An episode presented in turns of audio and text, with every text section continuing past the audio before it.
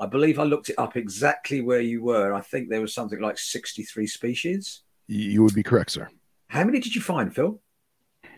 Uh, that would that would be zero, sir. Zero salamanders. Zero. Yeah. Yeah. Another. Hello, I'm Nipper Read. And I'm Phil Wolf. So, settle down, have a nice cup of tea, and enjoy the Venomous Exchange Radio podcast. Crumpets, Nipper. I want the crumpets. Well, as you've been such an extraordinarily good boy,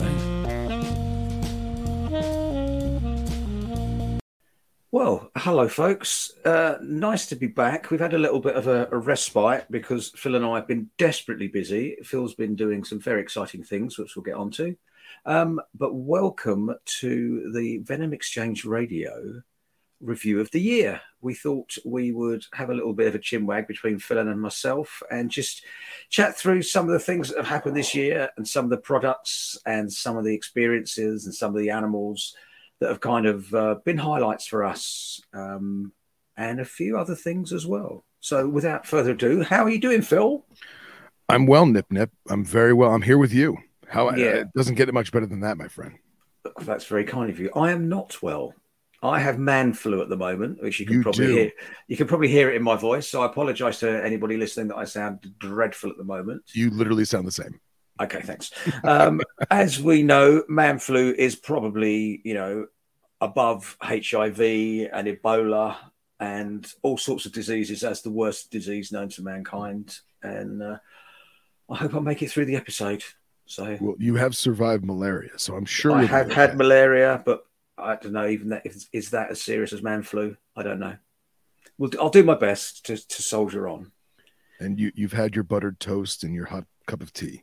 I have a hot cup of tea on the go, and I've had some there, there, there. So I think I'll be okay. Excellent. The, the- believe it or not, the there, there, there, especially from a significant other, makes a heap of difference. Oh, 100%. 100%. Yeah. So I shall uh, soldier bravely on, but I will be expecting tea and medals by the end. In that order. In that order. Yeah. In, in that order. in And for those of you unaware, uh, Nipper's wearing a lovely smoking jacket and he has it bundled up oh so tight. he literally looks like he's not sick and he's full of shit. there is some truth to that. But I am genuinely, genuinely Tom and Dick at the minute. I'm not so good, but it is what it is. Yeah. Anywho, so moving on. Um, first of all, we have some happy news. Yes. Yes, Philippe has made an honest woman of his missus for the about time. Yep. Yep. I, uh, Congratulations, man. That's really thank cool. you. Thank you very much. Um, I'm just happy she said yes. I'm amazed she said yes. I mean, not only is she lovely, but she likes to herp as well. It's like a She lottery does. win. She does. Meanwhile, you know, I we had planned a trip to the Blue Ridge Mountains, you know, nine, ten months before I proposed. And I was like, you know what, this is gonna be the perfect time to do it. The seasons and the color change and blah, blah, blah. Salamanders on the mind. And uh I've got messages from Nipper saying, It's been 24 hours. Why have you not sent me a picture of a freaking salamander? You're in salamander mecca. And then I've got her sitting in the seat next to me going, How come you haven't found a salamander yet, bro? Good girl. Yeah. So uh, I actually I, I thought that her mom may have tipped her off to it uh, because she just kept doing things that I thought she knew. You know, uh, I had a, a valet, a little tin valet key ring in the center console of my car, and I picked up her her beverage to hand it to her, and she goes, "What's that ring?" And I was like, "Oh, that's just the the, the valet ring from you know when, when we got dinner the other night." And she goes, "Oh, okay." So in my mind, she's going. In my mind, I'm thinking she knows her mom told her the the the, the gig is up, right? In her mind, it's like, "Oh, really? Whose ring is that?" You know? yeah. So, and then we get back to the we stayed in this little cabin in the middle of nowhere, and uh, which is crazy because the Garmin worked like a son of a gun, but I still couldn't test uh, send test signals to the satellite. That's how that's how deep these valleys were. yeah, yeah. Um, but we get back to the room and excuse me. And uh, she's like, Hey, I'm to have a glass of wine, go take a shower. I'm just to hang out for a little bit. I said, "W- Will you go take a shower first? I'm like, She's to look for the ring. So I was like, let me, let me, let me take my pants with me, you know, because it's in my pocket. So I take it in the shower with me. And lo and behold, she walks in the bathroom. She's like, I'm just putting some toiletries away. And I'm like, she's looking for the ring. She knows. Later on, my backpack spilled over because it's top heavy and it's all crap in it. And she's like, Hey, your, your backpack fell over. You know, I just kind of shoved everything back in it for you. I was like, She's snooping. She knows. And finally, I popped the question, and uh, her words verbatim were, Are you fucking with me? Oh, and I opened the ring box ever so elegantly, and that's when you know the waterworks started and the happy and the hugs and all. oh, that that's awesome, So- mate. Congratulations. And she actually had no idea. It was it was all in my mind. So Yeah. thank you. More importantly, Yes, you were in North American Salamander Central. You were I was. ground zero for salamanders. I believe I looked it up exactly where you were. I think there was something like 63 species. you would be correct, sir. How many did you find, Phil? Uh, that would that would be zero, sir. Zero salamanders. Zero. Yeah, yeah, Not Yeah. good. not good. Not not, Not good.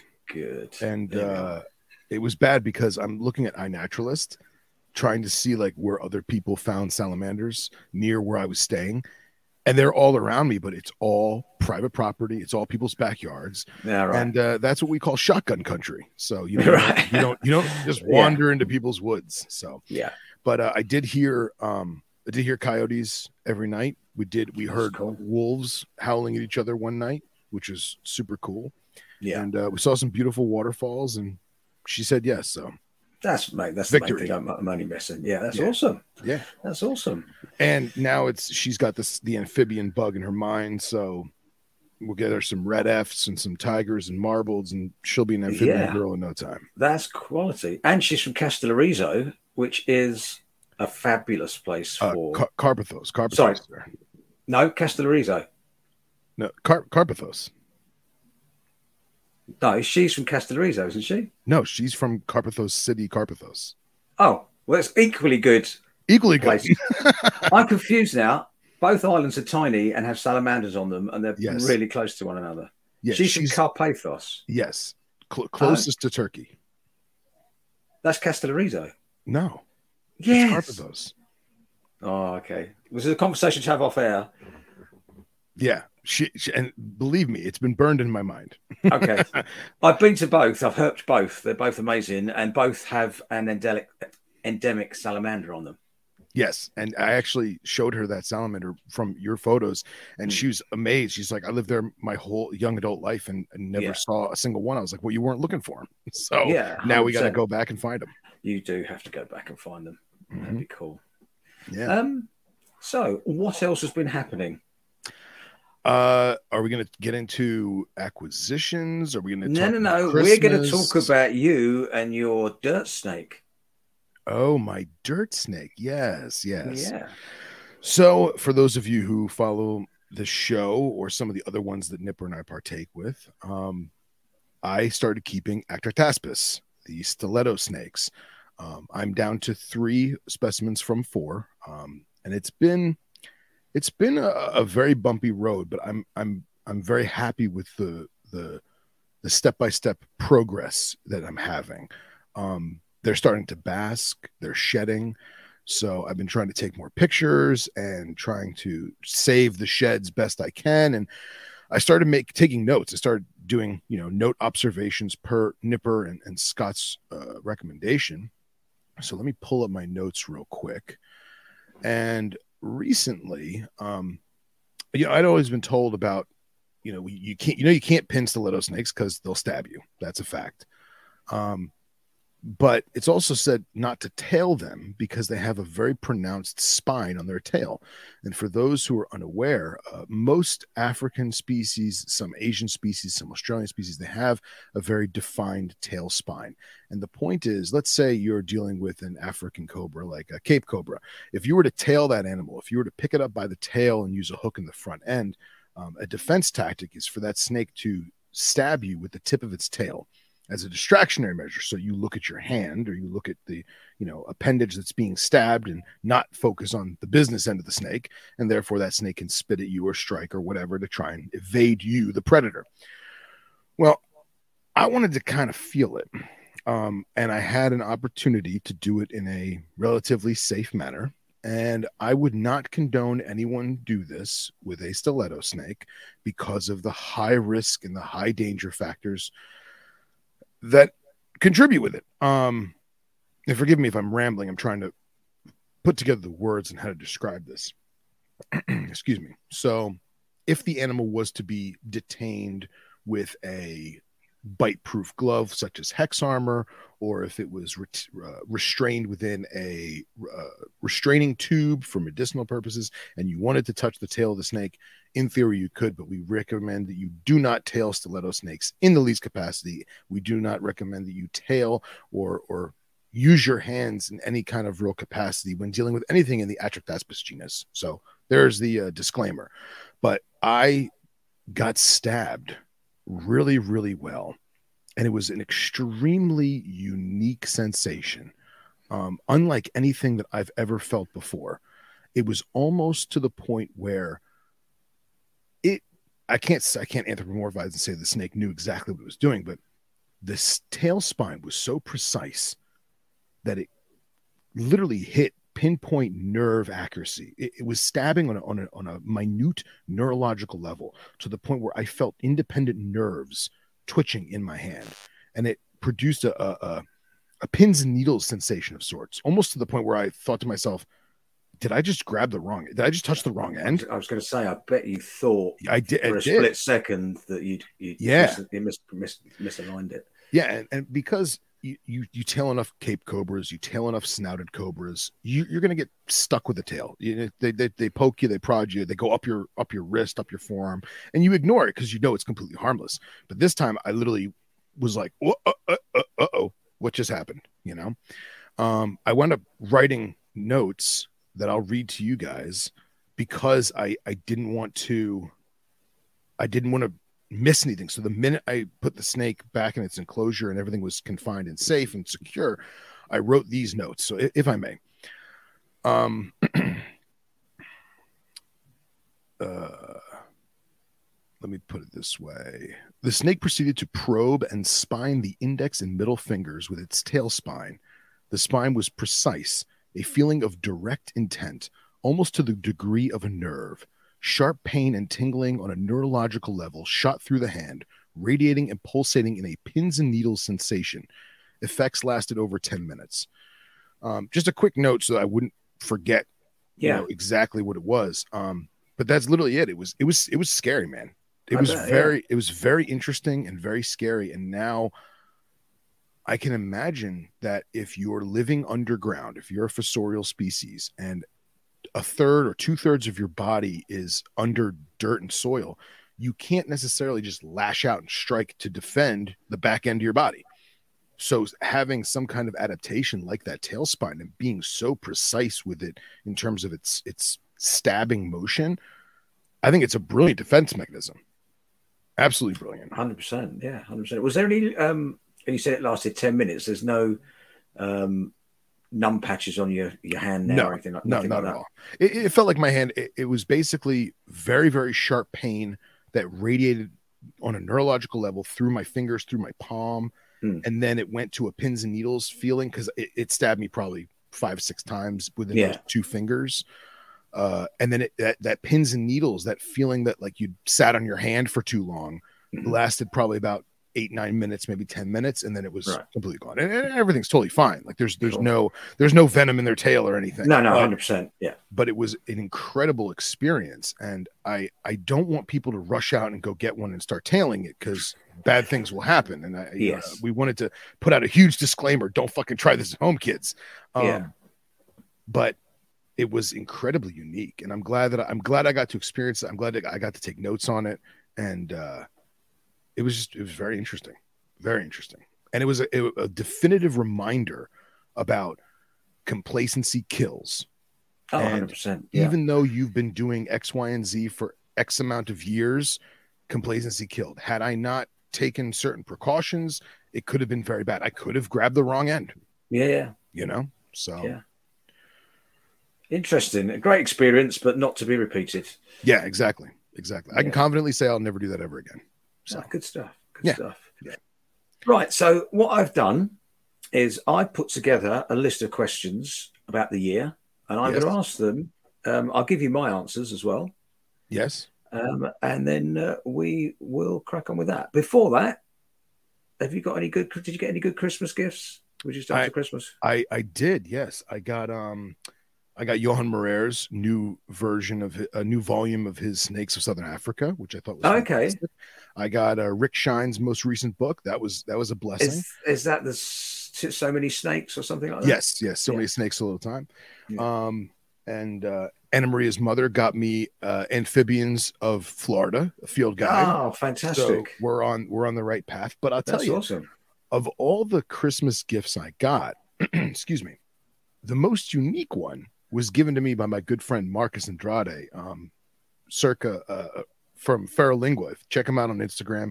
He's got a whole exotic game cooking and and whiskey and pairings and all that jazz. So Fer- on Instagram, check it out. But he gave me him and I both share an affinity for Africa, and he got me some African gin.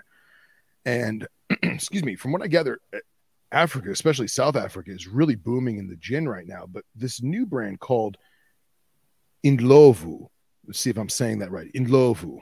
So Indlovu gin, and it says elephant forged botanicals. So what the hell does that mean? Indlovu gin is gin made from elephant dung. That sounds yummy.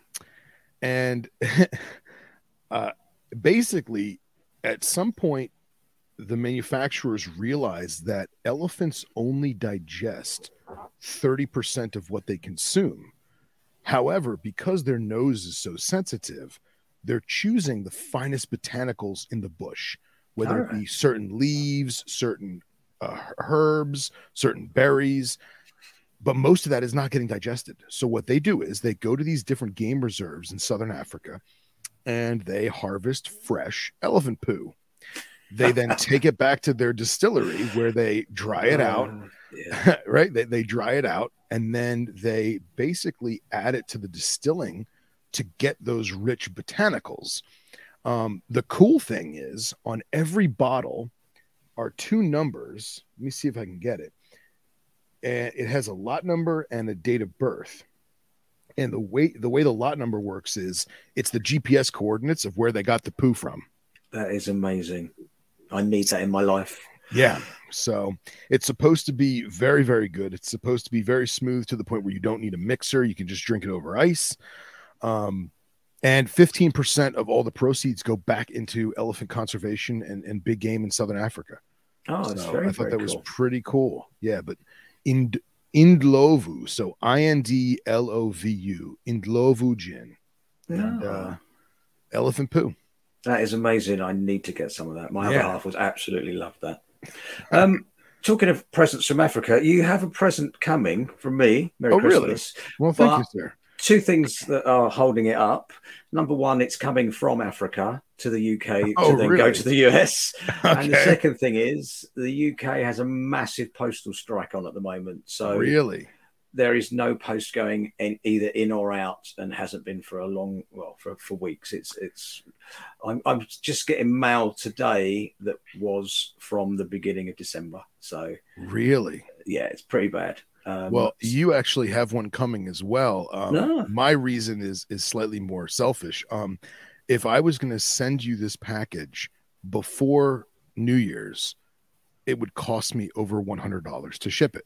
do not do that So I'm waiting until January, and then you will get your Christmas gift. okay that's great awesome So that's I figured you'd understand. oh 100% mate 100% Yeah.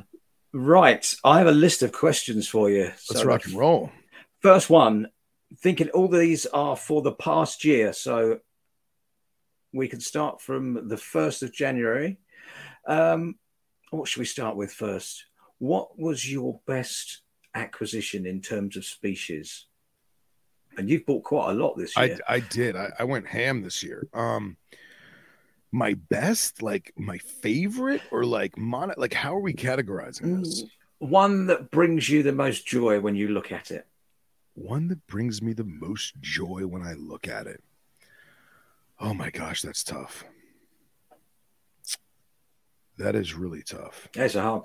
You have rinsed it this year. You've got a lot of stuff, I know, particularly I know. particularly of late. Yes, yes. Um, I'm literally looking at the racks in the room. Um, it's tough because even though I got new acquisitions, the animal, like some of my favorites, don't, don't tell them I said this. Um, my favorites are some of the ones I've gotten in years past, but No, no, no, no, no. This is This just I know. acquisitions for this year. um, acquisitions for this year, it's got to be the stilettos, man. It's got to yeah, be. as cool. much as as much as I love some of the the the rattlesnakes that I recently got, which we can talk about in a little bit if you want. yeah, The the stilettos are just they're so boring and so ugly, but so fascinating. It, why would you not want a tray of dirt in your house? I know, and, and see, and that's the thing is like I go up there into the venomous room expecting to find a tray of dirt, and I go at different times of the day so I can kind of catch them off guard. And sometimes, most of the time, it's a tray of dirt. And then I come back a couple hours later, and it's sprawled out, basking in the morning sunlight, oh, wow. or it's or it's coiled up to the point where it has arcs of its body uh, uh, cresting over the the surface layer of dirt and it's almost like it's warming just that part of its that section of its body so incredibly fascinating on, on, a, on a legitimate nerd level but yes they are you know tubs of dirt Tubs of dirt. I've got to be honest, mate. Uh, I've only seen. I've never kept them. I've only seen them in the wild. They're ugly snakes, man. They're ugly. they really are ugly, ugly and ah, dangerous. man. Not a great combination. well just so that it makes nipper happy i will say that i if it's not that it's going to be the the Crotalus morulus Yes, now we're Yeah. talking Yeah. proper snake. and I'll even say specifically the uh, Cerro Peña Nevada locality. Nice. Yeah, that very real, very that real copper color with the the washed out sides of the saddles. Yeah. Your um your Montane rattlesnake collection is booming at the moment. It grew done- real fucking quick. real fast and real big. Yeah, You yeah. did you you've done you did well. You've got some stellar acquisitions there. So really, really, really nice. Well, thank you, I'm sir. Thank you. super jealous. Some of those I don't think we'd be able to get over here. Um just Well, because of the lo- localities. I kind of screwed myself because I, I got all these animals and none of them have significant others. None of them have pairs. Hmm. So I have friends who breed them, and I'm going to have to spend more money to get those pairs, which is fine. but Ah, on the worth it. bright side, I had ordered two by two black box front slider cages, which is their newest cage from blackboxcages.com. And they're going to be here just in time for my quarantine to be over. So Fantastic. now I have the perfect I'm- cages to set them up in. really looking forward to seeing those all set up. They are stunning. Absolutely Thank you, mate. Thank you. Yeah, love them. Um, for me, m- mine's obvious. I've wanted them for so long. Mine's Montefiora Monticola, the little tiny Yes. montane horned nose vipers. I just can't stop looking at. I can't believe I own them. I can't stop looking at them. I just, I, anyone who follows me on Instagram will know I'm just boring the shit out of people by posting loads of pictures. But They're gorgeous, man. they are phenomenally little cool species. If you can, if I would recommend anyone can get hold of them, get hold of them. They're very, very good fun. Um, so that would be mine, I think. Um, Hell yeah. And you got the Renardi this year too? yeah, I got uh, Vipera renardi, which Yeah. lovely little insect-eating vipers. What's not to love? Um, Have you been feeding crickets? Yeah, that, the staple is the, I feed them mainly crickets. Um, occasionally, I'll give them. Um, a, I have to go through a bag of pinks and find the smallest in the bags of pinks, and I'll give them pinks. But um, majority of the stuff is either desert. It's very small desert locust or um, crickets. Excellent. Excellent. They're cracking little things. And I've got my sidewinders. They're a close second. Sidewinders. Who doesn't love a sidewinder, to be fair? Yep. And again, I keep just taking picture after picture. I've got them on quite a nice sandy substrate with some dif- different sands and some gravels in there, and they just disappear. It's incredible. Yeah, it's just fabulous. And I haven't Yeah. seen them in the wild yet. I really do. Uh, that's that's for next year, hundred percent. I need to see some sidewinders, but that's my acquisition. So, my next question to you What was the best species you saw in the year ju- just about to finish? In the wild? Oh, that's tough, man. I mean, the one that comes out to mind and just slaps me is the Sonoran coral snake. Yeah, I thought you'd say that. I mean, Yeah, that's, so that's so far up your street. It's ridiculous. It, it's such a a, a blessing, a, a, a gift from God because everything lined up perfect, and it just you can't go looking for that. Hundred you can't. Yeah, you It's, can't it's purely it. luck Yeah. and gifts from God. Yeah, That's it. That, that was yeah. That was. I'm going to be shit. I can't nail it. I, I know I'm maybe I put you on the spot, but I can't just say one. If I had, if I was pushed, and I, this is going to surprise you, I would say the favorite thing I saw this year was the Crotalus cerberus. And that was my second. After after the coral, that was my second. Yeah, I mean, I, Willardi blew me away Yeah. because I've wanted to see it for so long, and it was beautiful. But I have never seen a snake that was so pretty. Yeah. and I wish my photos did it justice, and they don't. Um, the colours on that looked like it, it was just incredible. It was like a child had painted it. It Yeah. and you know, um, just an incredible, incredible animal to see in the wild. Such a beauty. I mean, I've, I've seen lots in in um, you know shows or in captivity or whatever, and they're very pretty. But that particular animal, the phenotype for that was just incredible. It was just Well, what I think thing. is what I think is interesting is that when you look at your pictures of the Willardi, it looks like it did in the wild. Yeah, You look at my pictures, it looks like it did in the wild. When you look at Rob's, it looks like it did in the wild. And the Yeah. same thing with the with the clobber yeah, When you look at my pictures of the of that Arizona black, and you look at your pictures, and you look at Rob's pictures, and it's Yeah. literally the same exact snake because all Yeah. three of us are sitting next to each other in a line. yeah, But each picture has different hues and different shades. hundred percent. it yeah. just it, I, I wish i could blur them all together to show the Yeah. real but you can't it's you it's can't. impossible No, that Yeah. that was, you know, I've, I've been fortunate. I've herped all over the world, and I've seen some ph- phenomenal snakes. But that, it's just the colours. It's the purples. There's not that many Yeah. purple snakes. It was, Yeah. it was absolutely incredible. That's my favourite US wild Good, snake I've good. seen. Um, the other thing I saw, which again I've waited a long time to see, and just the story behind me finding it and everything, was the Milos viper. yeah i knew you were i knew you were Yeah, you knew I was going to say that. Yeah. Um, again, a absolute brute of a snake, and yeah, everything goes with it. The fact that you've got to travel to this little island, the history of the viper on the island, um, the fact that it is, you know, it's a very for Europe, it's a very very dangerous snake. Um, the size of them compared to most other European vipers, things like that, just an incredible experience.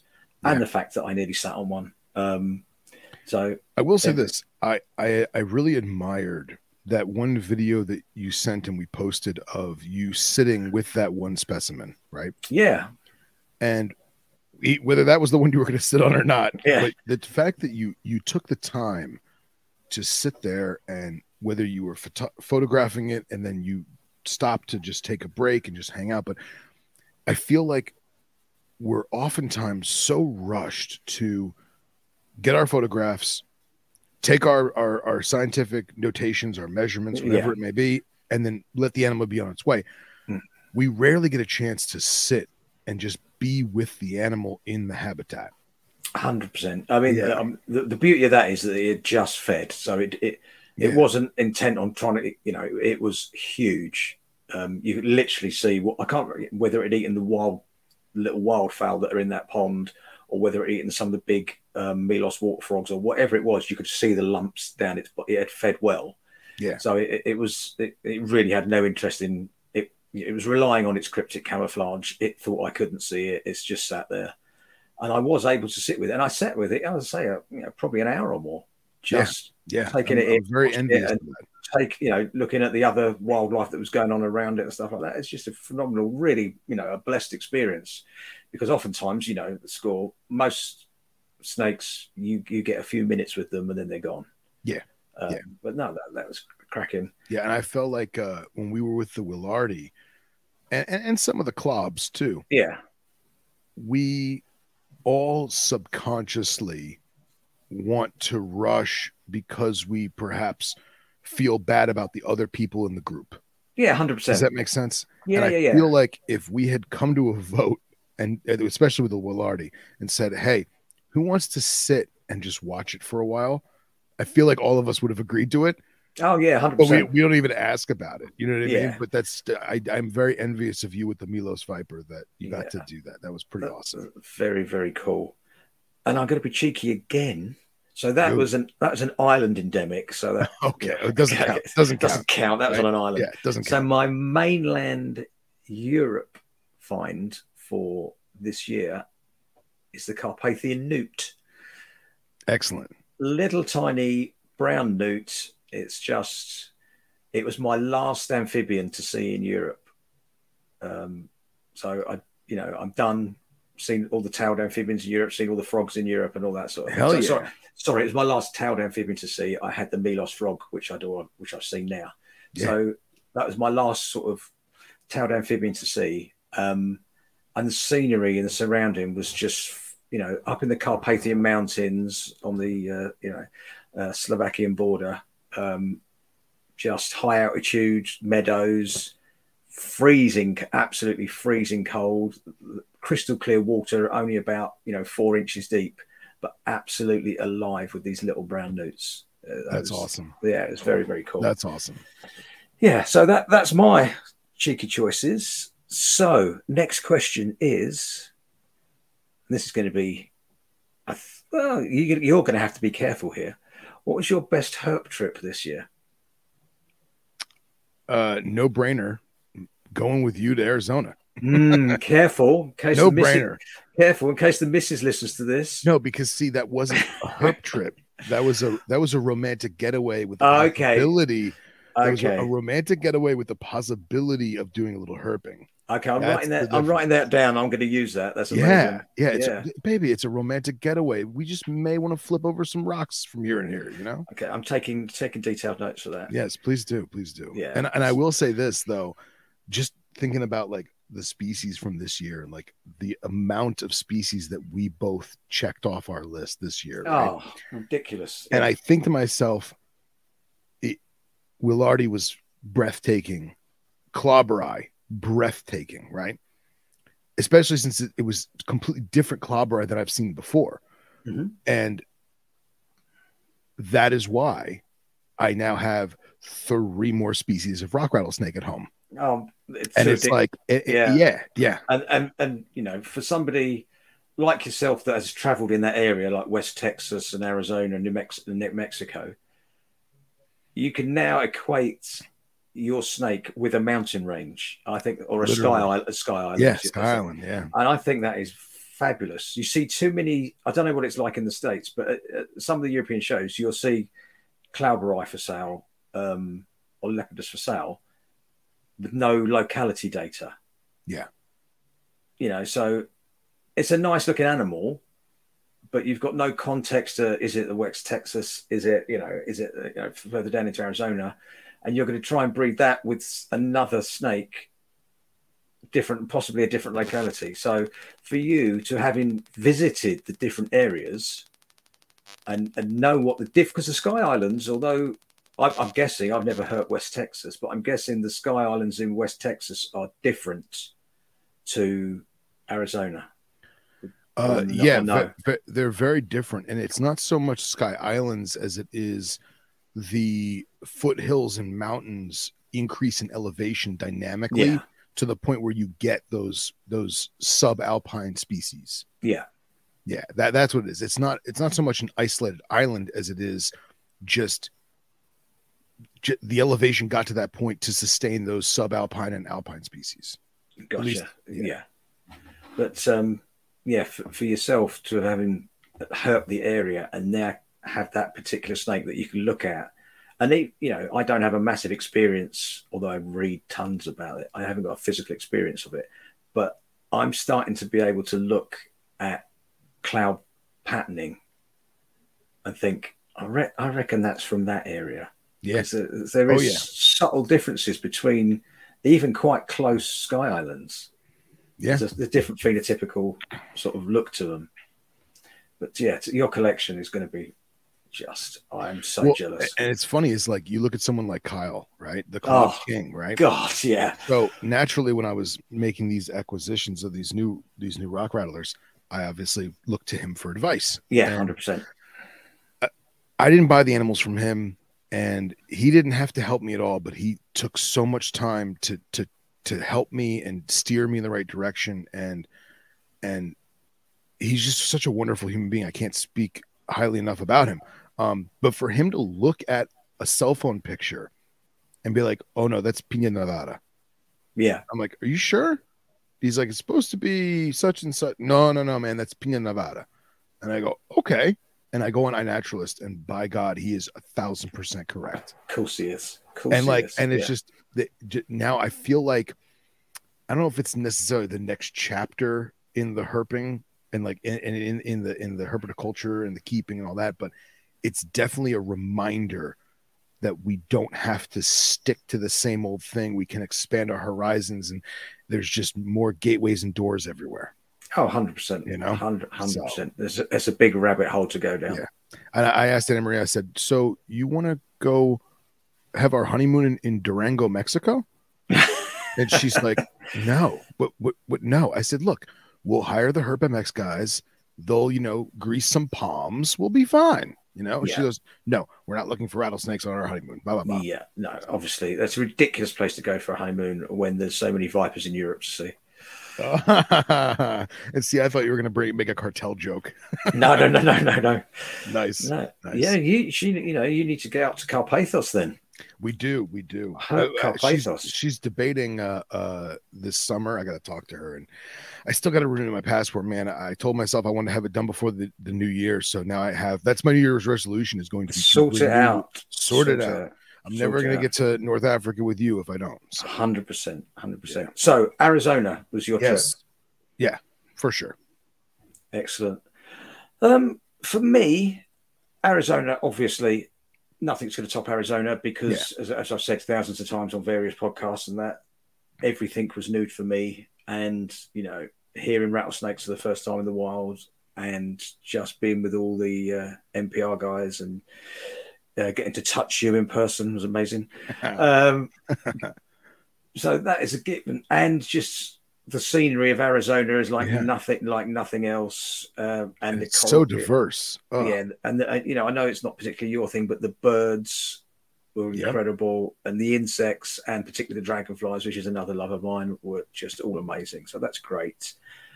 For Europe, because I did quite a few European trips uh, this year. For me, I'm going to go for Bulgaria.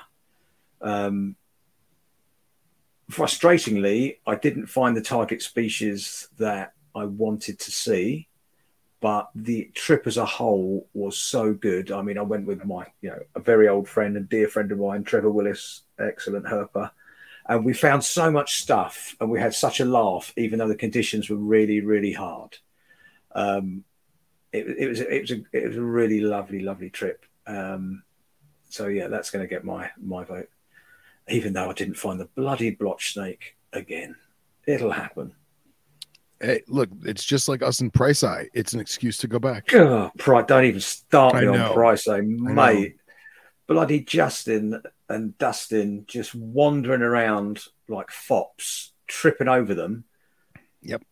You know, so there's us breathing out of our asses trying to get to these random places. But Not better a yet, thing. you and I stepping over what we thought were crickets, and we're probably fucking rattlesnakes. yeah, hundred percent, hundred percent. It's interesting. I, I. I can't remember the name of the place. There was a. Um, we went somewhere there were, where there was a lookout, um, like a pile of rocks with like a little wooden platform. I don't know if you can remember it. Um, It was at. It was near. What's the very famous Talus slope that we went to first? Barfoot. Barfoot. It was there. Okay. th- there was a rock platform. That's that's dignifying it too much. It was a pile of rocks with some planks on it, and it was like a view type thing. Sure, sure. And there, I heard such a high pitched little noise that I didn't equate what I think was I was listening to. Yeah. So yeah, we we have to we definitely have to go back and find that. It's very Yeah. high on my tick list. For sure. For sure. Yes. So, um, what was your best book of this year? Oh my gosh, there's so many of them. Jeez. Uh, it's got to be Scott and Ties. Yes, It's gotta be. Yeah, 100%. Australasian Elapids. Yeah, For sure. for sure. Yeah, the, I the- got the book to model all books. yeah, hundred percent. Um, it was almost too obvious a choice, but I've got that as my my my book of the year. Yeah. If anybody is into the venomous snakes of Australia, you must buy it. If you're into elapids in general, you must buy it. And even if you're just into the husbandry and keeping of snakes, just you know, it, it covers so much. There's such good husbandry trips in there, whether you're into venomous or non-venomous or elapids or whatever you're into. It's it is a tomb. It's such a great book. Legit. I would strongly recommend it to everybody. It's it itself could be a home defense weapon. It, it, it rivals the Snakes of Arizona in its home It- defenseness. It does. It very much does. yeah, um, which is another great book. But I think that came out a little while ago. But I would recommend that to anyone herping Arizona. The, the, Absolutely. the depth of information in there is insane. Yeah. Um, but I think my book is going to be, and it's a, it's kind of an old book, but I only got it this year, and it's the Rattlesnakes of Arizona. Um, Nice. just the illustrations, to Tell Hicks illustrations, and Oh, yeah. you know, it, it's a, it's such a phenomenally well put together book. Um, so that's going to be my choice, I think. It's good, man. Yeah, yeah, It's good. yeah. So this is going to be a contentious one. Best podcast of the year, or not best? Your favorite podcast of the year? And uh, so we we've talked about this on other shows, Yeah. and I don't think I've gone full in depth, but because this is our show, Yeah, I don't give a shit. I'm gonna just flat out say it. There are some shows that I- I only get to listen to and from work. I don't listen to it when I'm doing uh, Yeah. cleaning and maintenance because of a safety factor. And at the same Mm. time, if I'm focusing on the animals, I'm not listening to the information. I feel like I'm cheating myself. yeah, So it's very it's very rare that I get through an entire podcast in one sitting. It usually takes me two or three days to go through it. So sometimes if it's not my cup of tea, I'll come back to it or whatever. The one podcast that I never lose interest, I never, I always am excited about it is Colubrid Colubroid Radio.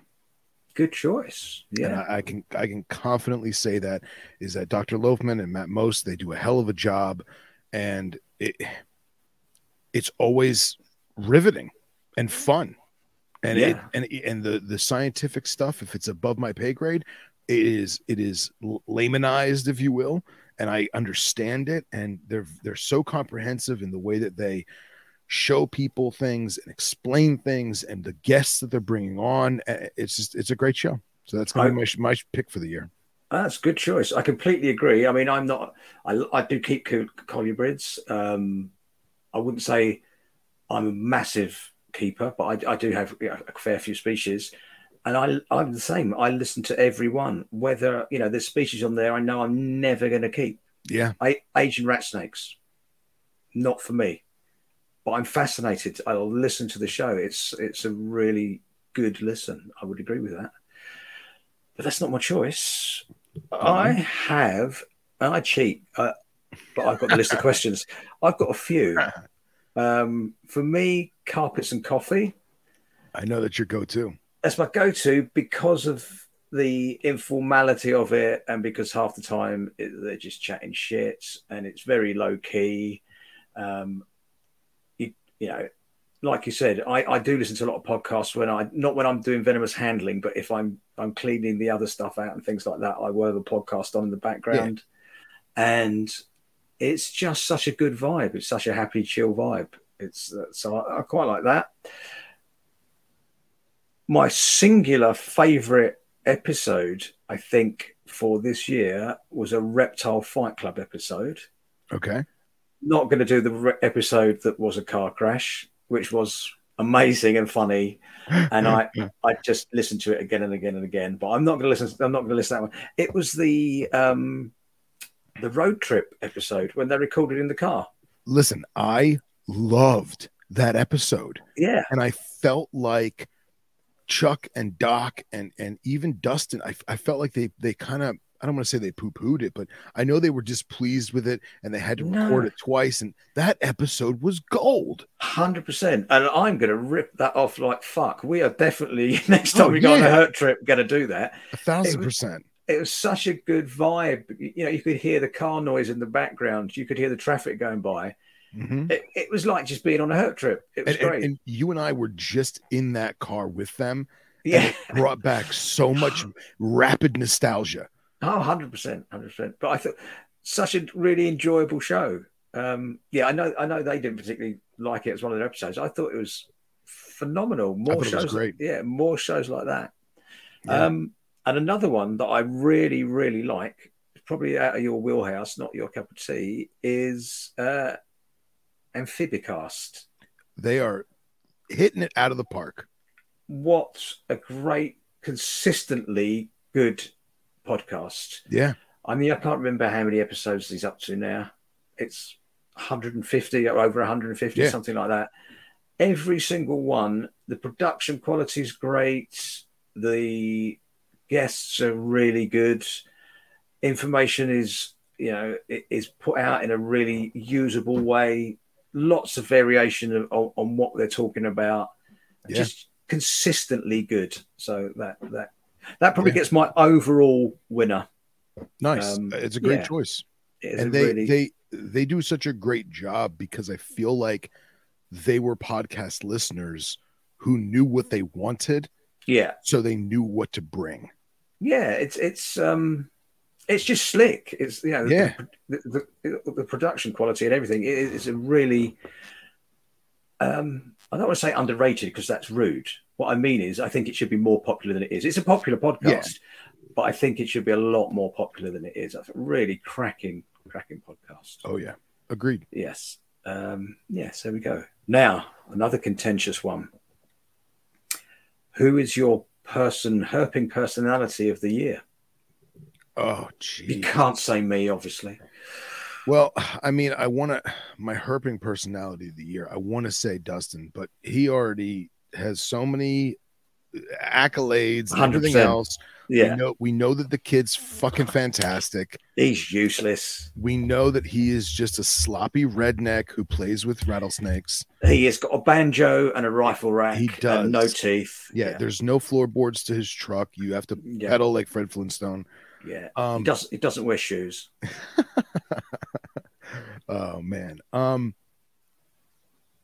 there's there's a lot of people, but I would have to say I'm trying to think.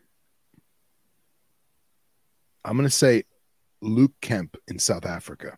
Oh wow. Okay. Luke good Kemp in. South Africa uh, has put out some amazing photography. He just put out a uh, ser- series of, of photos for different books and different literature, and he was kind enough to send me uh, landscape photos of certain species I was keeping, and the the guy's just dialed in you Yeah. know and i hope to one day get down there to, to meet him in person and everything else um but just it's tough because you get a lot of herpers finding a lot of animals and they, they all take the same style of photo it just depends on what little nuances they put into it um, Yeah.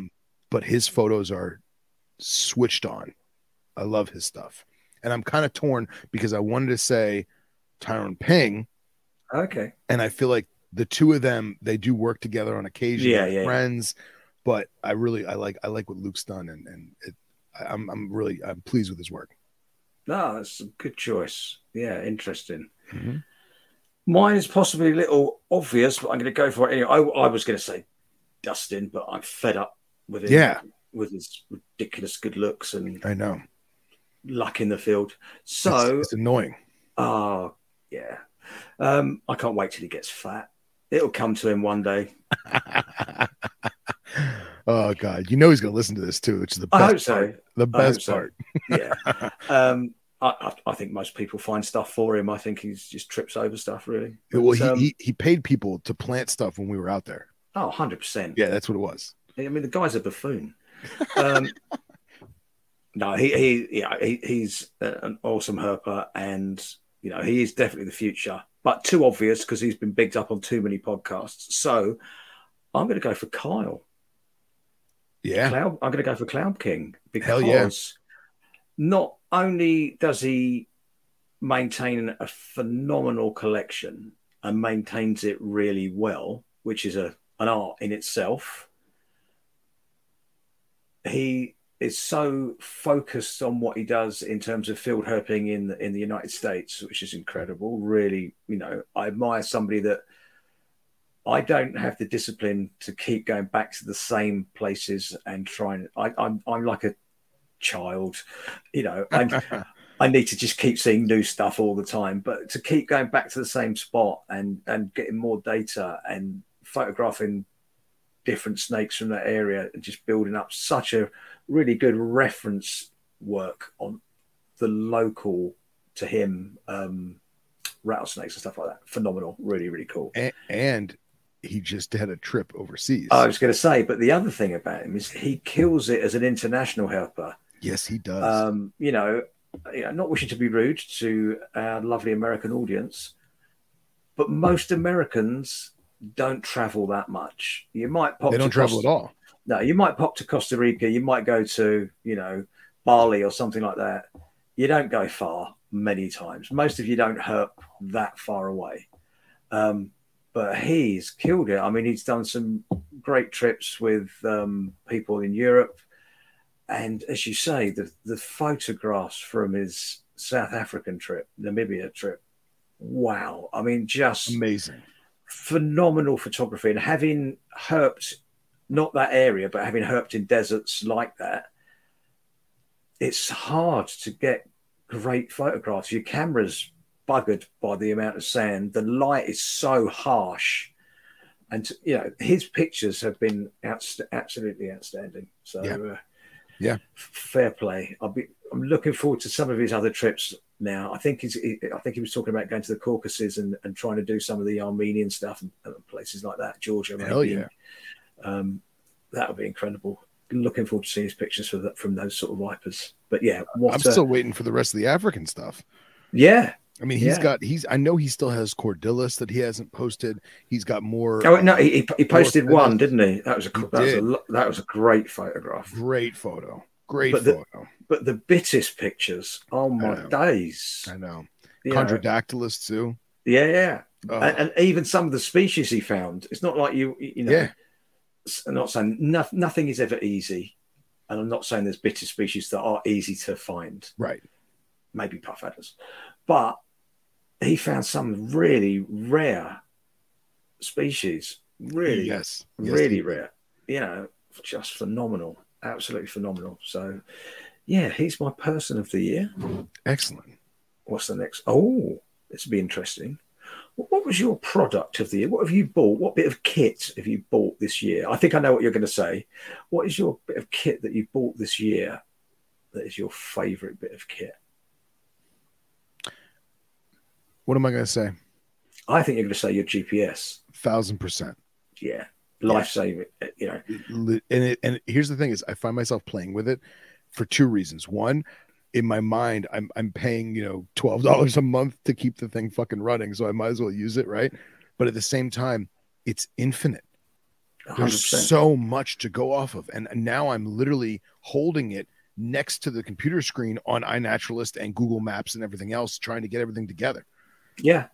I, Yeah. It, in this day and age, when people are going, uh, not even further afield, but even local herping, how can you not go out with one? Is my question. Exactly, exactly. Yeah, Especially I- as Garmin makes wristwatches now. Yeah. You know, for 200 $300, you can have a GPS wristwatch. Yeah. It- It's phenomenal. But just that, I mean, fr- from a safety perspective, if you're going to go somewhere a little bit gnarlier, you've got that ability to A, at the very least, find your way back to the car. Right. You know, if, if you go for the, the, the higher options like yours, you can send SOS text from it anywhere in the world, which is just a game changer. You know, Yeah. we none of us, well, not many of us can afford the satellite phones, but to uh, to, to have the ability to send a text anywhere in the world that says, "Please help me, I've run out of toilet paper," or whatever that might be, Yeah. um, absolute game changer. Why would you not? You know, people spend hundreds of dollars on a pair of trainers that they're going to wear for two months. Yeah, exactly. Why would you not have that in the field? Yeah. And you know, and obviously for recording all the data, it's it's yeah, hundred percent. It's uh, Yeah. an essential piece of kit. I would be uncomfortable to be on a herp trip where there wasn't one on the trip Agreed. with somebody. I, Agreed. cer- I certainly can't think of a trip in the last decade that I've done where there wasn't one. Yeah, it's a great point. Yeah, I just even down to I, I was watching uh, a Netflix documentary on uh, the earthquakes on Everest, which I'd recommend to everybody if you haven't seen it on there at the minute. Cool. Um, and it brought back loads of memories for me because I've trekked through that area, Everest Base Camp and Kumbaisor and all that sort of stuff.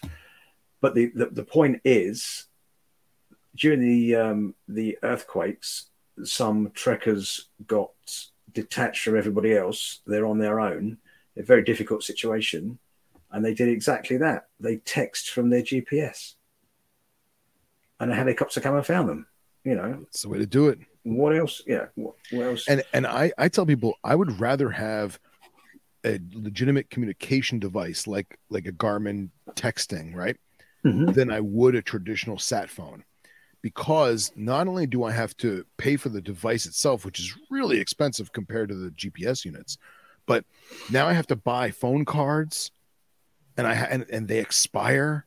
The Yeah. expire, and then at the same time, now I have to hope that there's a good connection. I have to get to a higher elevation. yeah, Whereas on the actual communications device, if if you and I are in the bottom of a valley, and as long as I have a clear view of the sky, it's going, it's 100%. Yeah, yeah, yeah. and and that's and and with you know pre-programmed, uh, preset messages. And here's the best part: I actually put Nipper's actual cell phone in there so that I could text his cell phone. I could text my mom's cell phone wherever we are. So it's not just like, oh, you have to have like five pre-programmed. No, it's anyone you want. I literally Yeah. upload my entire contacts list. Yeah. So it's infinite. Yeah, phenomenal. So yeah, I hundred percent agree. You know, if there's anybody herping regularly that hasn't got one, I, I just, please just get one. Yeah. You know, you know, it's uh, it is an essential. Don't buy that next ball python. Just get yourself a decent sat nav. Just GPS. Hell yeah. Yeah, Hell yeah. hundred percent. You, you got a you have a 5400, right? I've got the same one as you, but I don't have Oh, the okay. text. I got don't have the text facility. Okay. Um, but that's I, I'm going to upgrade. I think because I think that is um, Yeah. mine's getting mine's getting on a bit now. So yeah, I think I will upgrade and get the one with the text facility because I think it's Yeah. ge- genius idea. Yeah, and now they're Jeez. coming out with a, a I can't remember the number if it's 5600 I think where it's going to have a full uh, smartphone screen. So yeah. so Yeah, yeah. you'll have you'll have the swiping like the rapid text swiping and all that. I mean it's Yeah, no brainer, you know. Yeah, hundred percent. So what about you, man? Right, mine. Uh, I'm going to cheat again. I'm going to have two. Go for it. Um, my first one, as I've banged on about on lots of other podcasts and things, is I'm not sure what it's marketed at in the US, but in the UK, it's the Evo 3. Um, what do they call it? It's it's a thermostat, but they call it it's more than a thermostat. It's a controller. So um, Yeah. Environmental controller. environmental controller. It will do a bank of five vivs. Um, it's Bluetooth enabled. You can do anything you want as long as you've got anywhere in the world, as long as you've got a uh, an internet signal. Uh, it'll do humidity. You can program it for gradual temperature ranges. Everything. It's just a phenomenally good piece of kit. We are so far away from the old fashioned Habistat or whatever you were using, Komodo You mean a a, a, wall timer and a, a surge Yeah. protector like me? Oh, uh, yeah, although that's we're so far away from all that stuff now that um, there's no excuses. You know, they're not even that Yeah. expensive. In the UK, I think they retail for around about a hundred pounds, um, but it does. That's five vivs sorted for a hundred pounds. yeah. You know, um, and, and sorted correctly, sorted Not- correctly, not, just you know willy nilly. not just on and off either, gradually on, gradually off, you know, literally warming up to a, a lunchtime high and then cooling off for the evening. So for breeding And then purposes, can you do? Can you? You said it does five stats. Can you do different gradients for different stats, or is You- it all the same? it's other one? got it's got three channels on it. oh, amazing. So yeah, um, it, it's just phenomenal piece of kit. Uh, uh, you know, I think going forward, I think we're going to see an uprise in the rarer species, or not the rarer species, the more difficult to breed species starting to be bred, because I think now we can really tune in our husbandry in terms of lighting and temperature, which we've maybe not had the ability to do in the past. You know, we've got the T5 kits or whichever variant you want to use. We've got the, you know, Arcadia do them, other people do them. We've got the UVA bulbs. We've got the deep heat projectors now. We've got stats that all literally take the temperature up by degree throughout the day and down by, you know. Um, so we can literally research a species and recreate it, not perfectly, but, uh, you know, we're getting there Pretty damn well. Yeah, pretty pretty damn well. Um, and, And so if we dude. LED UV. LED UV, I mean, Yeah. the, the difference I have seen in my animals by putting full spectrum LEDs in there and things like that, just visually for me to look at the animals, but also in the activity from the animals, and they, they just pop under them. It's you know, it's things are improving at such a dramatic rate.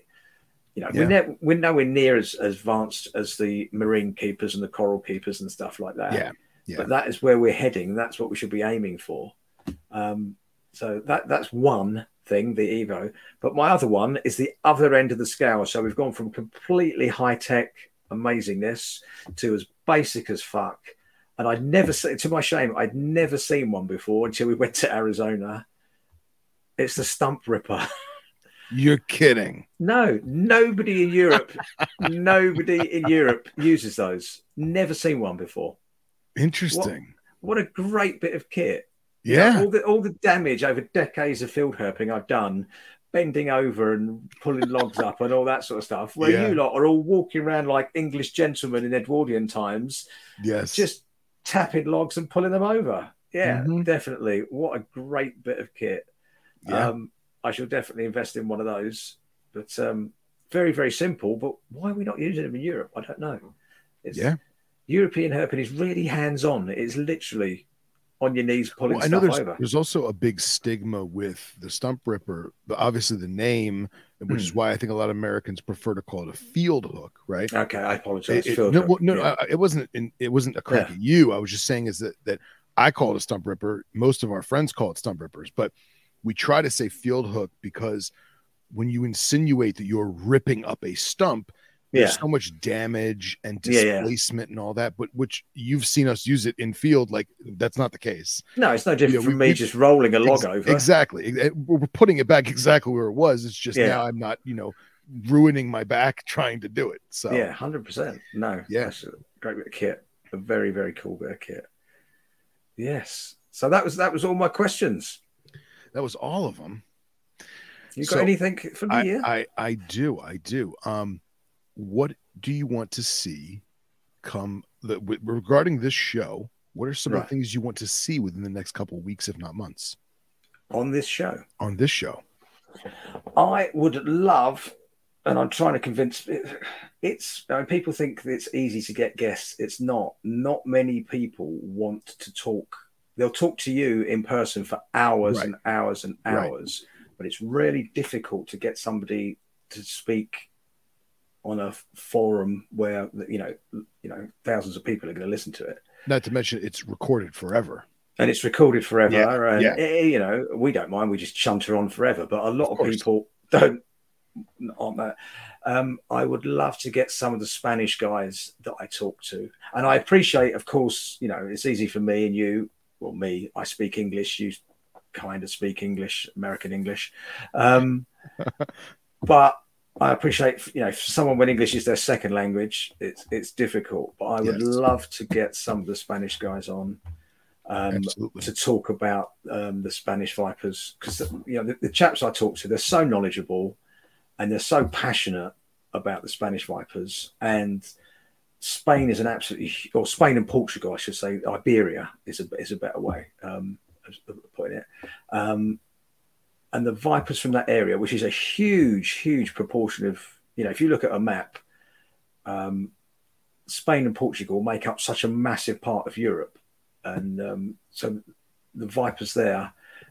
There's so many subspecies and so many phenotypes and stuff like that, and they're so knowledgeable. I would love to get them on to talk about that. That's one thing. That would be awesome. That would definitely be awesome. That would be very cool. Um, what else? I would like to talk to some more widespread American venomous field herpers.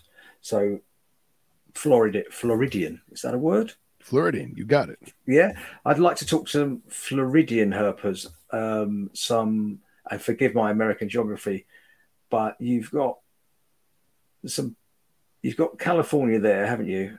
Right. What's over the other side? So you've got Georgia, South Georgia, Carolina, Georgia, South Carolina. That sort Yeah. of area. I'd like to talk to some some people from there. Yeah, we, we, we call that the, the Southeast. yeah, that, that sort of area. I'd love to talk to some uh, Yeah. some some people. There are people that I you know that I, I'd love to get on the show um, that are experts in Eastern Diamondbacks. That I'd love to have a chat. Hopefully, they'll get back to us at some point. Yes. Um, yes.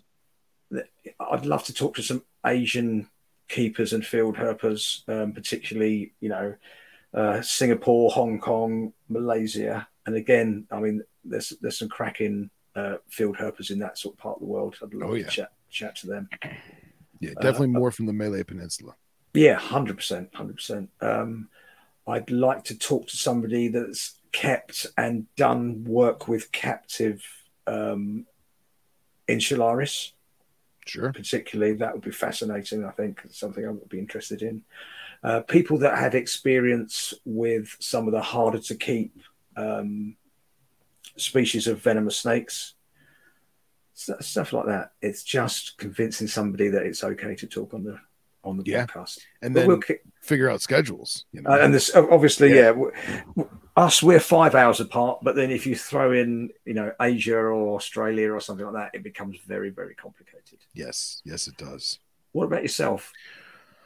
I would like to see more more bugs, more Bugs. venomous arachnids and the like. Let's get I want to get some tarantula people in here. I want to get some centipede people in here. Um that's a that's more scorpion people if we can. Um And and of course, the thing I forgot, which I love, and I used to breed myself, more uh, Heloderma people. Yes, yes. Uh, we, you and I both have some Gila people, both in the field and science, as well as the captive and collector. Um, Yeah. So we definitely got to get them in. Uh, I also wanted to try and get some people, whether it be in Europe or Asia or North America or what have you, that are building products catered towards our style of keeping, whether it be Uh-huh. venomous, Yeah, or 100%. naturalistic, whatever Yeah, and kind of see what it goes with that and uh, maybe get some habitat specialists if you will maybe some Yeah. maybe even people that work in the zoo field that do some habitat you know do some habitat related episodes that kind of thing. yeah, yeah. um that's for sure and then we you and i have a laundry list of guests that are like we'll get to it we'll get to it oh Yeah, no, yeah. We'll, we'll do it next month And we got to Yeah. get on them so We that, got- that, we that i'm yeah. excited about Yeah, that's So. very, very cool. yeah Yeah. what about pairings for this spring Ah. Um so many, so many. So I'm really keen. My if we're talking just venomous, my I think I think my top venomous pairing will probably be my uh Vipera latastei uh Gaditana. Hell yeah. Um, she's the female is absolutely stunning. I'd love some offspring from her. Um, I will pair my various groups of pygmies together because the, the babies for those are phenomenal. Um, I think a lot of my venomous stuff may be too young at the moment. So, Okay. um, if I can sort out another male, I'd like to because um, last time the female Chlorechis ate the male when I paired them, so I need a new. Yeah, that wasn't a great day out. Um, so I need to um, find another male, but I'd love to breed her because she's for a Chlorechis, she's huge. She's really cool. Nice. Um, non-venomous wise, I've got a raft of stuff to pair up. Uh, predominantly, my Apodora is my real. That's your goal. That's my that's my golden goose. That is that is the one I'm I'm really uh, into. So they they're going to get, get paired this week, which is always very nerve wracking because, as you know, they are, they can be quite aggressive towards yeah. one another. Oh yeah, and and they're And big snakes. them. You have. They're like 12 foot. So trying to dis- dis- untangle that. Um, but I've also um, just put together my water pythons. Um, so I'm hoping um, they may, they're on the cusp of being old enough. So we'll Good. see, see what happens there. My maclots are already paired. Um, and I'm just starting to warm my um, king snakes and milk snakes now. So they'll be going together. It's good, man. Yeah, That's a lot, good. of, a lot of stuff. And what about you? I track Atractaspis, probably. Yeah, definitely not. The- I, just need to keep them alive. That's just Yeah. the goal. The goal is keep those guys alive. Um, in terms of venomous, it will definitely be. So the wrinkles, uh, one pair of wrinkles will get paired in the beginning of March. That's the goal with them. Um, Marcus and I are going to pair some Cerastes Cerastes in April. Uh, we just went through every single one and we're very male heavy. So Yeah. we're basically going to pick the best looking boys and throw them to all the girls and just kind of mix it up and see what goes on. Um, obviously, keep track of things, you know. But uh, if we get some locks, then fantastic. If we don't, then we know we got to change some things for next year. Um, I'm definitely going to pair pygmies this year. I'm going to do because now I've got two adult females, one of which is that new striped one I just got. Mhm. So I have Palm Beach County locality that'll be pure, and then I'm going to take a Palm Beach male and breed it to that striped one just to kind of see what happens. Might as Yeah. well. Um, and then what else? Venomous. I think that's going to be it for for venomous pairings this year. Will just be that because I'm going to probably do four, probably four pairs of Cerastes Cerastes Wow. just to kind of I don't want to go I mean we have way more animals but I don't want to Mhm. I don't want to bite off more than I could chew and I kind of want to see what actually takes and this is my first time doing it so Yeah, yeah. I, if I make mistakes at least in theory I know it sounds morbid and cold but I'll have backups Yeah. um, and uh, as for non-venomous uh, I will be pairing the fuscus probably in the and I'm thinking middle to end of January I'm going to pair them or I'm gonna start start bringing them up in like a week, um, and then knobtails and barking geckos, and uh, I'm gonna I'm gonna try and do the Rhodesian girdles again. oh Um, wow. And I'm I'm kind of afraid. So I've got one girl that's murdered another girlfriend and a boyfriend. Wow. So what I think I'm going to do is I think I'm going to have a six year old boy that's half her size, and I think I'm going to put him in there and just see what he does. And if she kills him, I know that she has to basically be on her own for the rest of her life. Yeah. leave it be. Yeah. So I hate to guinea pig him like that, but uh, he he he's either going to succeed with flying colors or die trying. Good boy. Yeah, right. Um, but other than that, yeah, I think that's going to be it for for pairings this year.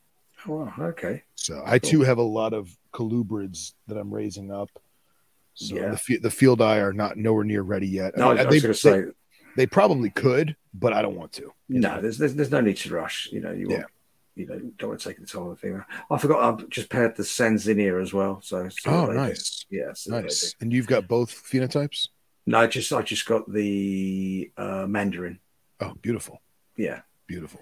Um, so we'll see what they do. Um, yeah, exciting. I, I love this time of year when you're uh, just about to pair everything and see what you get. I've got an Yeah. absolute raft of lizards to go together or are together already. So That's good. that'll be very You cool. already did all the Coleonyx. Uh, I've got Coleonyx eggs in the incubator at the minute. Hell yeah. Um, I haven't got all the species. I've got, I keep uh, Mitratus, Variegatus, and Brevis. Um, Good. Um, but, you know, if I find any of the others for sale, I will snap them up. They're not so common over here. Um, so, but yeah, I, I love them. So I've got multiple um, pairings of each type. So yeah, Hell yeah. Got my Ciliatus should be old enough now. Uh, my Oedura Monilis should be old enough now. My Oedura Castle now, Nowy should be old enough now. So they're all gonna we'll try all those, plus all the Phelsumas and uh, the uh, Timon Lepidus as well. I should put together. They're all, they're all hibernating at the moment. And this is your first time trying the Ciliaris? Yeah, they've, they've not been old enough before, so Okay. um, we'll see, see what happens there. You got to I- record it, man. I got to see it. Oh yeah, I, there, there was some. I saw some tenuous digging. okay. All right. I'm, I'm possibly reading too much into it, but yeah, You, you never know. you Could never be, know. They could be dipping a toe in like Bugs Bunny, you know? Yeah, you never know. You never know. So no, but um, it's it's uh, it keeps me. You know, a lot of the snake stuff can be quite sedentary and um, quite nocturnal, whereas most of the lizards, that's why I keep Phelsumas and things like that. Um, they're, they're so active. I mean, I've got a, a beautiful, beautiful um, slice of rainforest that's got the Lygodactylus gecko, Lygodactylus conraui in, Excellent. um, and I've got just a huge group in there um, in a really, really bioactive tank. I mean, the tank's been bioactive for two years or something like that before I even put the lizards in there. Oh, So- that's great. It's just been, it, it was just more like gardening for like two years. Um, and the plants are, f- fabulous. Just letting it get funky. just letting it get in there, the isopods and all that lot in there. And I've got the and the, the these geckos max out at about three and a half centimeters. They're micro geckos, nice. and and I, I watch it for hours. Just you know the interactions between the the, the, uh, the watching the different males fire up when one Yeah. strays into its territory. I mean the tank's big enough that they've, they've all got enough space to. And enough places to um, to get out of each other's way, but if if two males come into contact with one another, they fire up. It's, it's brilliant. It's so interesting. I've got shed loads of eggs, so you know something's going well in there. nice. Um, yeah. yeah. So yeah, no, I'm looking forward to the to the next season. So, looking forward, then, if we're looking forward, what trips have you got planned for next year? I have nothing planned. Right, I am a useless shite. You are. I am. I uh, I really do need to renew the passport because I feel like once I do that, I'm gonna have the gumption to to to to make brash decisions and Yeah, and, and willfully waste money. But uh, all joking aside, um, I gotta I only get two weeks a year vacation, so I have to be very very 100%. meticulous as to how I do it. yeah, yeah, And obviously, I have to consult the missus first and and and, Yeah. and make sure that we're gonna do our vacation together and that kind of yeah, thing yeah. see where she wants to go and what she wants to do. And then after that, once those decisions are made, I still have to factor in the Daytona Expo because that's our annual pilgrimage. Um, and then see what Herp and I can do because I would love to make it across the pond if I could afford it. So, Hundred percent, yeah, hundred percent. Well, I've got a ton of trips booked. you Um, too. You are booked up for the year already. I am booked up for the year already. Um, I get about three months leave a year. I'm very fortunate. Must be nice. It must be nice. Yeah. Well, yeah, I'm worth it, I find. Um, But you are. I- you are. yeah, I'm worth it. I have got a raft of trips. My first trip is in four weeks' time. So just into the new year, I'm going to Gran Canaria. Oh, uh, beautiful. Yes, it's um, I'm trying to see all the herps of the Canary Islands. I don't count them on the European list, but it's you know it's close Yeah, enough. Close enough. Um, and the Canary Islands, from a herping point of view, is to me is absolutely fascinating because the islands there's I think there's seven islands and they're all really close together. I mean, you know, you're talking a 20 minute boat ride between some of the islands, Right.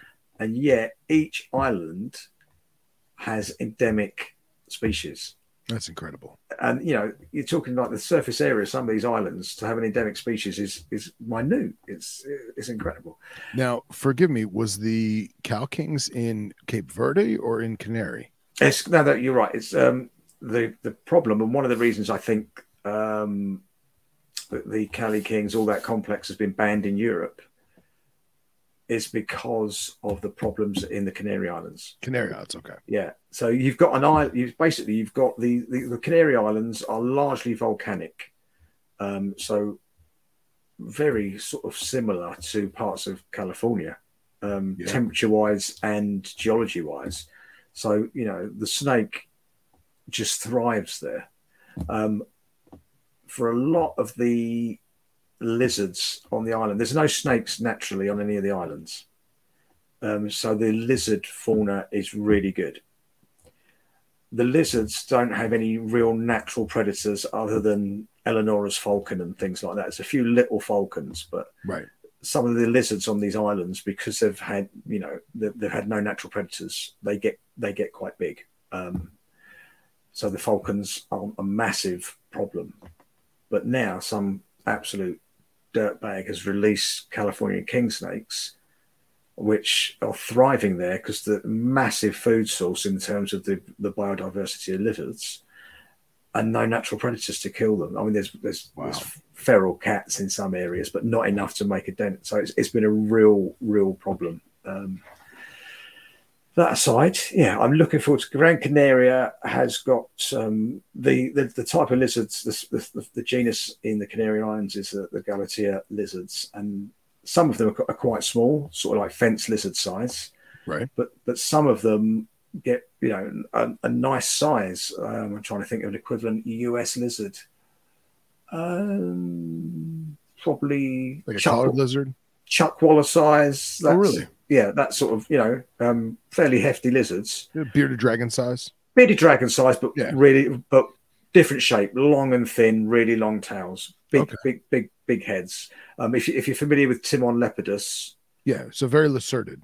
yeah, very lacertid, um, but you know um, Timon nevadensis and Timon lepidus very similar to the Canary Islands lizards. Excellent. Um, so yeah, Gran Canaria. I've, I've done some of the other islands, so this time it's Gran Canaria, um, and then uh, after that, I'm going to Menorca, which is one of the Bal- Bal- uh, Balearic Islands. Um, there's a couple of snakes there that I've already seen, but I want some better photographs of them. They've got um, um, Algerian full smooth snake and things like that, which are very kind, cool. kind of an introduced species, like like a, a Pistoglyphus species. But um, um, so yeah, do that, and then fingers crossed, we have the NPR trip to Utah in May, Very cool. which is going to be amazing. So many. I mean, Rob's on the case already. I, you know, you know what he's like. The itinerary Oh, yeah. will be phenomenal. The amount of species is is, is already, my big want for for Utah. That sort of area is the midget faded rattlesnake. Really? Uh, More so than the Lutosus? Yeah, uh, I don't know. I just I'm really interested in the midget faded rattlesnake. When you see a big hefty Lutosus that's black and cream, like a like an Oreo cookie, Yeah. you're, you're just gonna lose your shit. Oh, 100 Don't get me wrong. There's some lovely species there, but I just think my top species would would be the uh, the midget faded because I'm, Okay. I'm I'm interested in it.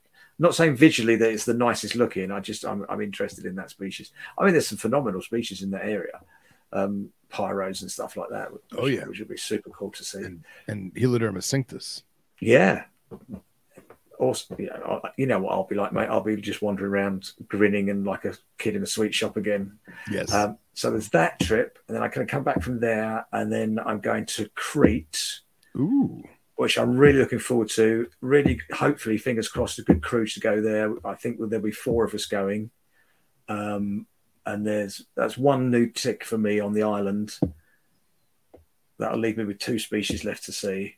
Um, yeah, so that would be cool, and the company will be great as well. Um, hopefully, um, that'll be uh, Trevor uh, again, and uh, another good friend of mine who's cracking field herper, Kevin, and uh, another friend Rob, who's into his field herping as well. So a nice blokey trip away uh, to, to Crete, and A boys trip to Crete.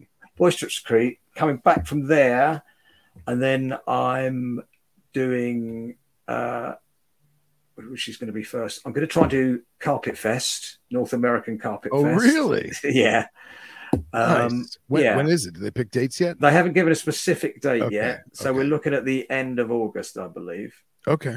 So I'm going to do try and do Carpet Fest. Dustin's going to try and do Carpet Fest, Oh, really? Wow. and then Dustin, myself, and Eric are going to try and do some PA herping. So Nice. Eric's got some cracking spots for timbers and copperheads. And then the lovely Mr. Loafman has got sites for some other things I want to see. I know So- exactly what you're talking about, sir. Of course you do. Very Yeah. envious. Yeah. Oh, pop along, mate. It'd be ideal. I, I I- will literally if it's if I play my cards right and it's in that same around time as Daytona, if I can if I can drive up, I'll drive up. Hundred percent, mate. That'd be awesome. And Yeah. then um, we're talking about flying from PA straight to Florida to see you. Good, excellent. Yeah. And then obviously you can take us out and show us some cool shit where you Yeah, yeah. I gotta we gotta get with uh Eric's sister because she lives in what I would consider prime Diamondback territory. Really? Oh yeah, oh yeah. So uh I'll uh, when we figure out dates, I'll, I'll see what Okay. find out where she exactly. uh, I know the road she lives on. I don't know where exactly where her house is, but she's in like one of the last surviving Diamondback countries. Oh wow. so we yeah. definitely have to uh revisit that. Yeah, hundred percent. Um I will absolutely lose my shit if I see a pygmy in the wild. Do you understand that? I mean that hopefully that I mean I'm not going to say anything knock on wood, you know, but that Hmm. that that's fairly that time of Yeah. year that'll be pretty Yeah. good. Oh, that's cool. And then um, I come back from there, and I'm hoping uh, to put a trip together, which will be logistically very difficult, but I think it'll be worth the effort uh, to do Naxos and Samos in the same trip. So, Oh uh, wow. that's a lot of flying on little aircraft. Yes it is. Uh, it's, it's a big flight to, from U, from the UK to Athens, which is a long flight, and then um, it'll mean getting a light aircraft from Athens to Naxos, um, where there's a, there's a lizard that I need to see. And there's then no there's no ferry. There is, but it takes so long out of your herping. You can get a ferry, but you're looking at about I think to memory the Like seven hours, six hours. Yes, I think it's Yeah. nine hour, which is you know Oh. you've you've lost a day's herping Yeah. whereas Yeah. the the flight is you know under an hour. Yeah. Um, and then get a plane back to Athens, and then get another light, a different light aircraft onto Samos.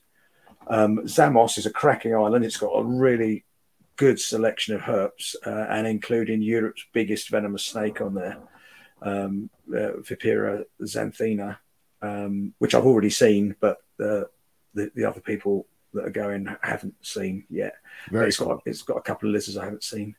What's interesting is when I worked at Strictly, we had one.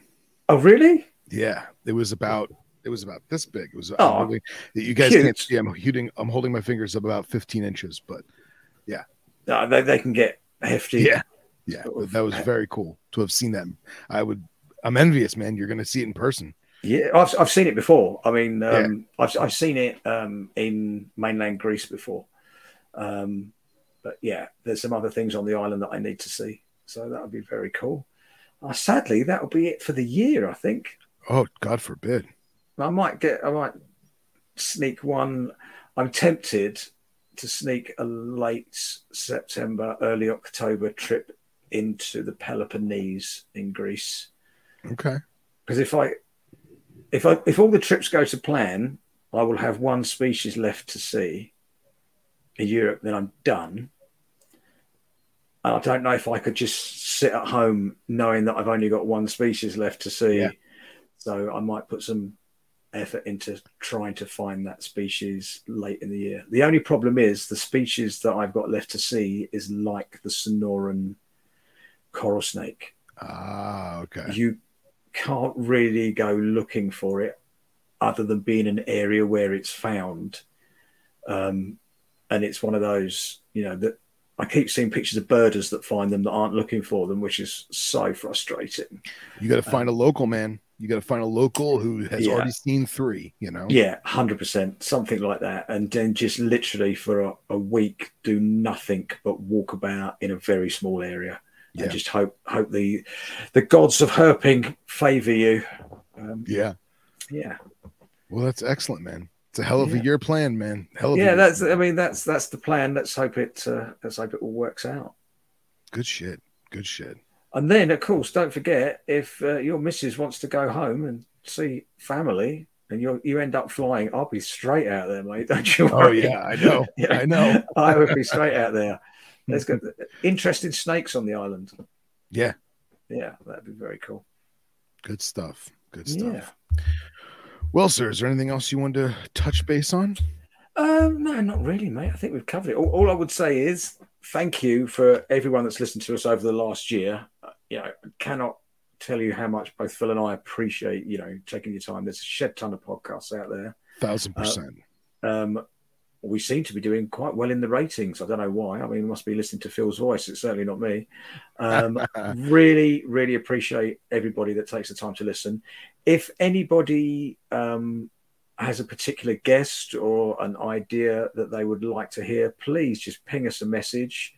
Um, if you're going to get in touch with me, particularly, don't. I- Although I do have a Facebook account, I very rarely go on Facebook these days. So if if you're sending me a message on Facebook, I'm not being dick and not replying. I'm just not on Facebook hardly ever yeah. but I will reply, you know, within, you know, as soon as possible if it's on Instagram. Yeah. Um, Instagram's the weapon of choice nowadays. 100%. So, yeah, if you've got any ideas, if there's anything you'd like on, please, you know, hit us up on Instagram and we'll see what we can do. If you've got time, please leave us a five star review. It's, uh, it helps massively. It, it- it's really good. Um, please subscribe, tell your friends, all those, all those things. Um, Phil and I have been talking about um, maybe putting out some merchandise, t-shirts and hats and stuff like that. If anybody's interested, let us know. Yeah. Absolutely.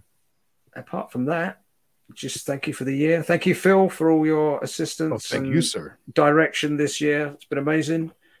Couldn't and, have done it uh, without you, mate. Hundred percent. And uh, I hope the new year is fabulous for everybody. You yeah. Know? Happy herping, happy keeping. Stay safe. That's all from me. Thank you, everybody.